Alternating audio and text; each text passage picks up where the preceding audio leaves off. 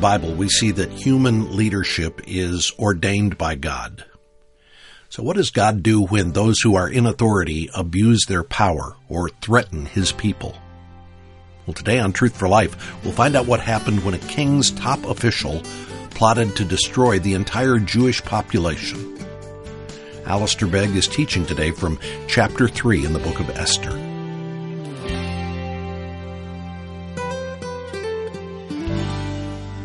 Mordecai was dealing with a question that we've already noted namely, how could he be a good Jew and a good citizen in Persia?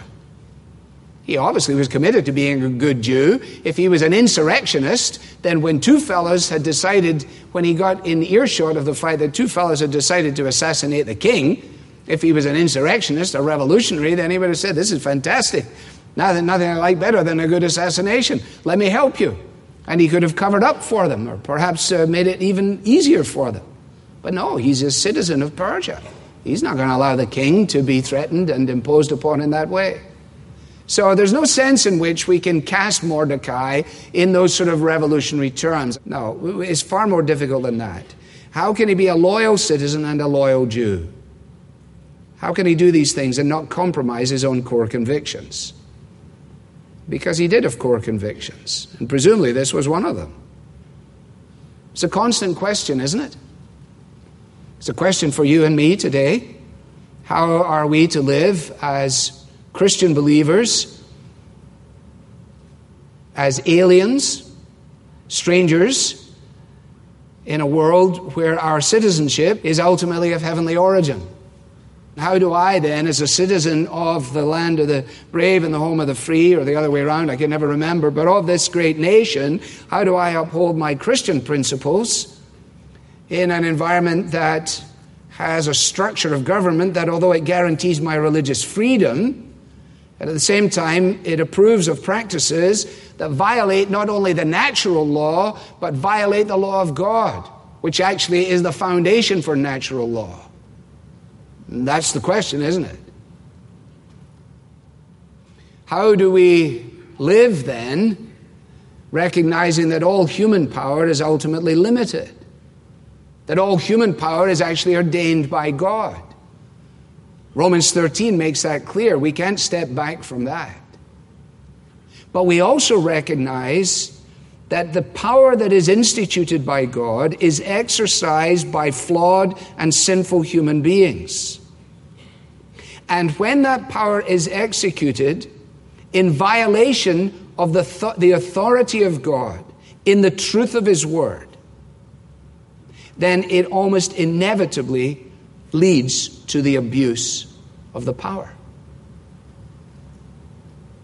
So it is surely a dramatic irony that the Supreme Court of the United States, if I understand properly their chambers, execute their decisions in a room around which the entire Ten Commandments are engraved into the structure of the room. Who are these people that believe that man's ability to renegotiate the terms of engagement established by God, the creator of the universe, may exercise their jurisdiction in this way. So here we are. We've got to uphold uh, the, the, the context in which we live within the framework and jurisdiction of what God has provided. And yet, for Mordecai, there came a tipping point. He said, I'm not going to do that. Right now, the issue is what the state may determine to be allowable with the freedom to live outside of it. The day comes when that moves from merely being allowed to being demanded, then we for sure have entered into an Acts 4 moment, whereby we will have to obey God rather than obey man. We're not there, but we may be there. And that's why it's good to allow the reaction of Mordecai to the promotion of Haman to at least get our minds working along these lines. Don't let's miss the point either that when these things prevail as they do, that low standards of morality provide a wonderful opportunity for the Christian church. Provided the Christian church is not going to do a Saul on the commandments of God. In other words, the Christian church has no legitimate strength with which to pronounce on homosexuality as long as the Christian church is riddled with premarital and extramarital heterosexual sex. The young person has no legitimate grounds to speak to the prevailing drift, while they themselves have determined that God's straightforward, mandatory expression of the nature of sexuality may be violated at will to fit their own pleasure. You can't do it. Can't have it both ways. These are exciting days. Jesus said, In the world you will have tribulation, but be of good cheer, because I have overcome the world. So the reaction of Mordecai leads to the decision for the destruction of the Jews, the promotion of Haman, the reaction of Mordecai, thirdly, the destruction of the Jews. Now, I'm going to leave you to do most of this study on your own. But you will notice that it says very straightforwardly there in verse 6 that the fury of Haman was such. Actually, his fury is described at the end of verse 5. He was filled with fury. He was so furious that the death of Mordecai would not be enough for him. He decided that he was going to have to take out the entire people of Mordecai. One of the passages I read this week made the observation no proud man ever received the respect and regard which he thought was due him. It wasn't sufficient for, for Haman to have all of the servants of the king, everyone in the government structure, paying obeisance to him and, uh, and treating him with, in an obsequious fashion and with homage as he went around, because there was a Jew named Mordecai in Susa, the citadel. And his fury was unleashed in a way that is so obviously over the top. I mean, you may have somebody that you don't like or who has offended you. Let's say at a very trivial level that, that somebody uh, did, did something uh, dreadful to you, and you decided that uh, instead of uh, seeking to pay them back or remove them, you would just uh, remove the entire community. You know, you fell out with someone in Solon, so you decided to obliterate the population of Solon. Now, your wife would say, Well, that's a little bit of an overreaction, isn't it? I mean, uh, I know you're ticked off, but I mean, what, what's the deal here? And that, when you read this, you say, What is the deal here? What is this?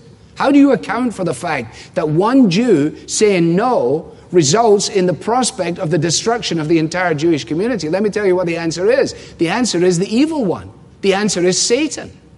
Satan understands that the deliverer, that the Messiah will come from the line of the Jew. Therefore, he is committed to the destruction of the Jew so that no deliverer may come. That's the explanation for Herod. Isn't that another overreaction? Let's kill every male child two and under in the entire place. What? I know you're upset, but isn't that a bit much? What is he trying to do? He's trying to make sure that he obliterates the Messiah. This all goes back to Genesis chapter 3 and verse 15, which I've said to you is important.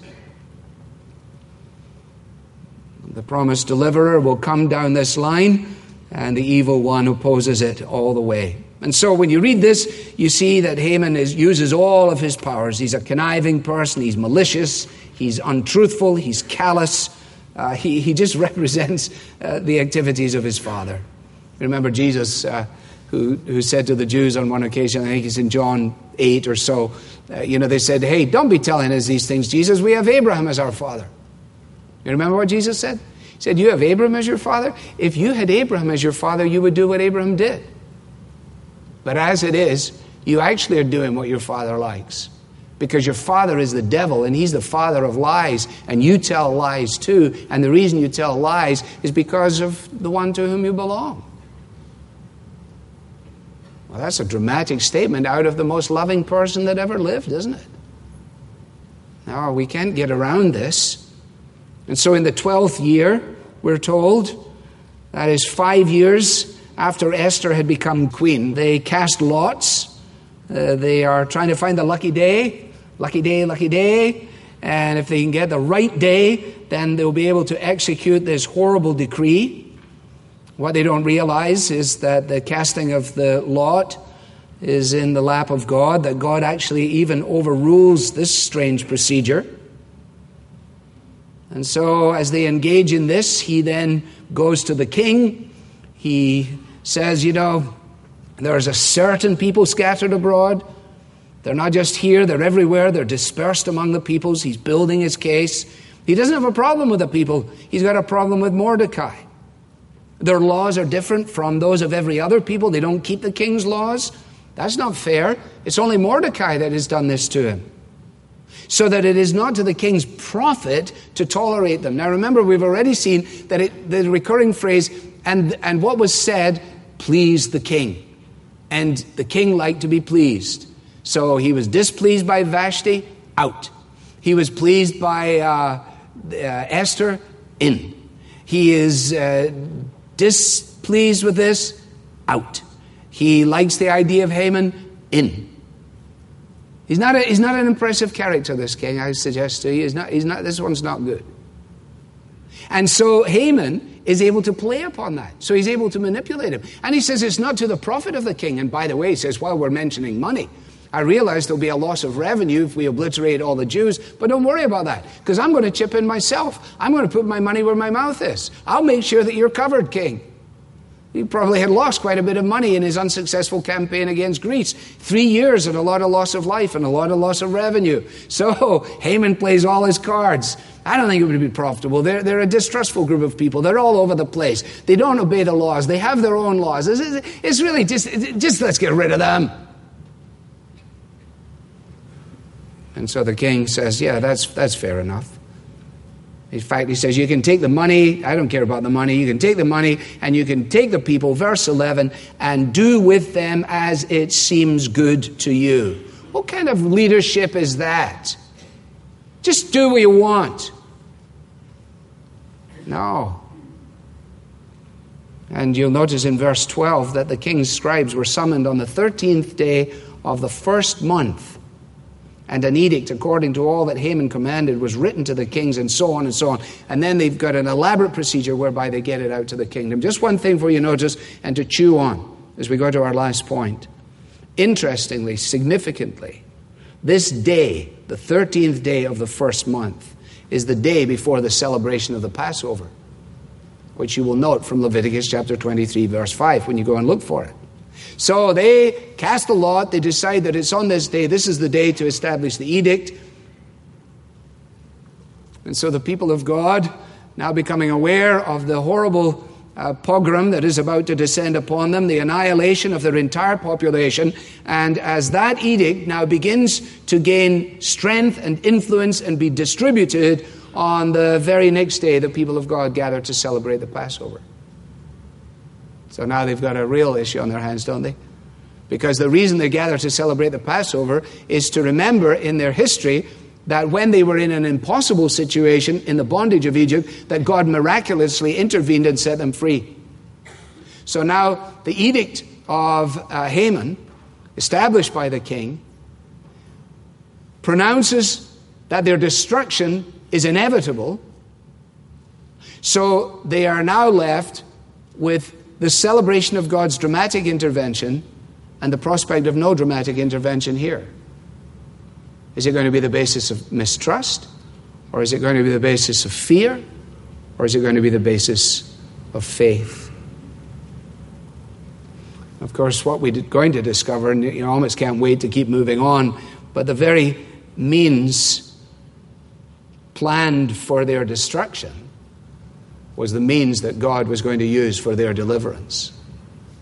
The very means planned for destruction was the means for deliverance. If that doesn't ring a big bell for you and send you to the cross of Jesus Christ, then you have actually fallen asleep.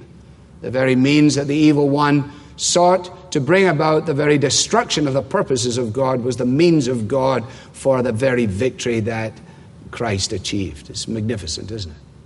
Finally, the confusion in the city. Confusion in the city. So we have the promotion of Haman, the reaction of Mordecai, uh, the destruction of the Jews, and we're told that the city was just filled uh, with confusion. Actually, uh, I think that the king was filled with confusion as well. Uh, he's not, he's not uh, playing to any kind of strength here at all. He is he's an embodiment of Edmund Burke's statement all that is necessary for the triumph of evil is for good men to do nothing. And here he just does nothing. I don't know whether he was awake or what was going on with the fellow, because there is an irony in the fact that his queen was a Jew. There's an irony in the fact that the person who had saved him from assassination was a Jew. And he has now taken his, his signet ring off and he's given it to Haman. He says, No, go ahead, take care of these people, whoever they are. Do you realize what you're doing? You think you're in control, you're out of touch. Some of you will remember that terminology from the Iran Contra scandal as it relates to one of my heroes, namely Ronald Reagan. And Ronald Reagan is now in his second term. We have the Iran Contra scandal, and he's on the front of the cameras and all the microphones. And there's a humorous interchange where the journalist says to him, says, Mr. Reagan, for five years, you have been saying to us, I'm in charge. And we've been saying to you, you're out of touch. And now here we are this morning saying to you, You're in charge. And your response is, I'm out of touch. Do you get that? No. The question was, did Reagan know what Ollie North was doing? Had he simply signed off on something he didn't realize the implications of it? See, the best of men are men at best. And this king had signed off. And so the people of God are there held in the grip of the expectation that in 12 months' time, because it was going to take 12 months to put it into action, they were all going to be obliterated. And so the city was confused, perplexed. The word on the street would be if they can do it to the Jews, they can do it to anybody. Have you heard that language before? It runs as a vein throughout the entire history of the Western world. If they can do it here, they can do it there. Pol Pot can do it. Someone else can do it. It can happen in the first, the early centuries, the, the early decade of, of uh, the 20th century in, in the Soviet Empire. It can happen in the 40s in Hitler's Germany.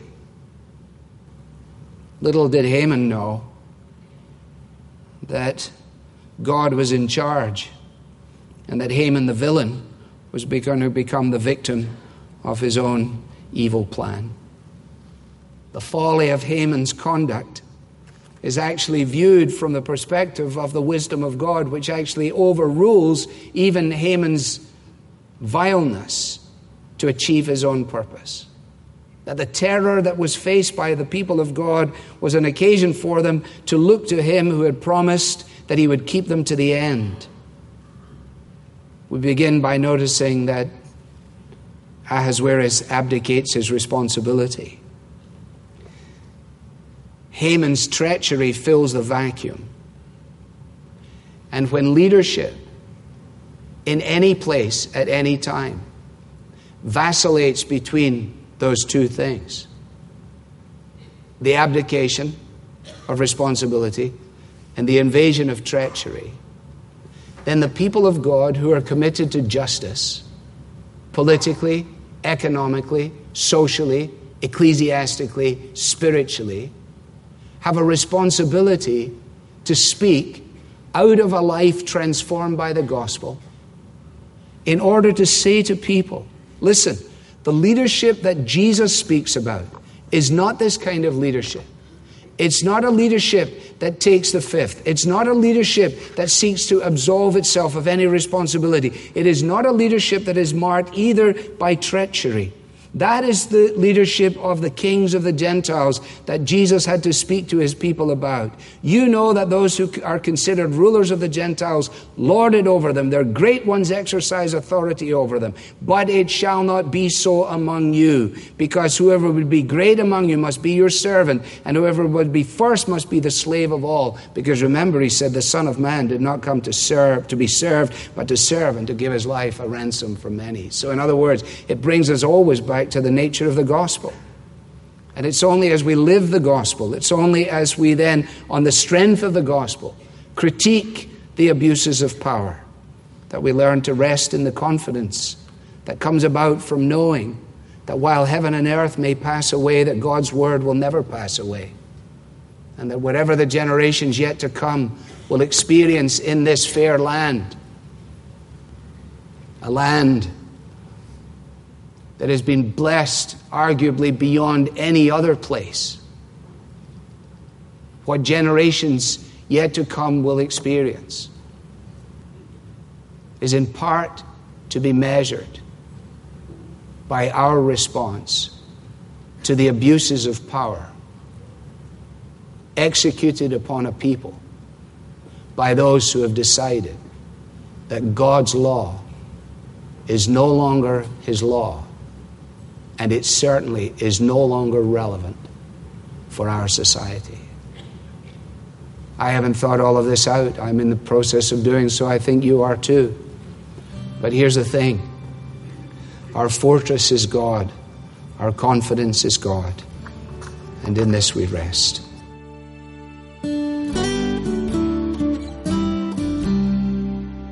The purposes of God will not be thwarted and we can take great comfort in knowing that.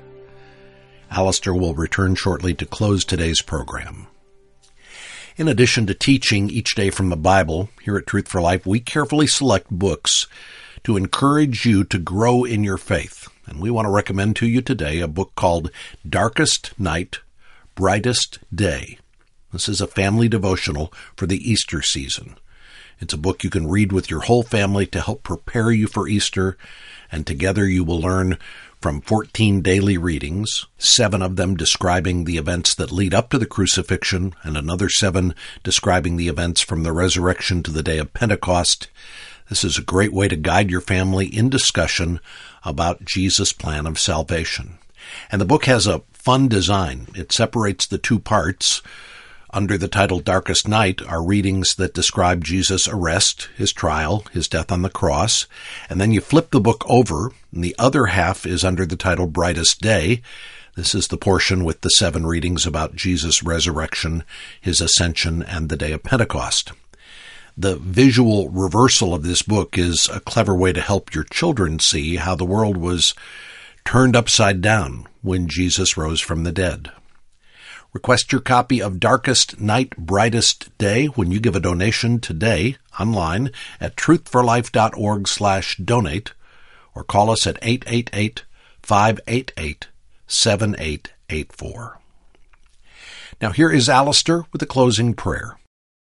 Father, thank you that when we try and process all of this stuff that we eventually come back to the fact that uh, the name of the Lord is a strong tower that the righteous run into it and are safe. These are complex issues. They were complex in Mordecai's day.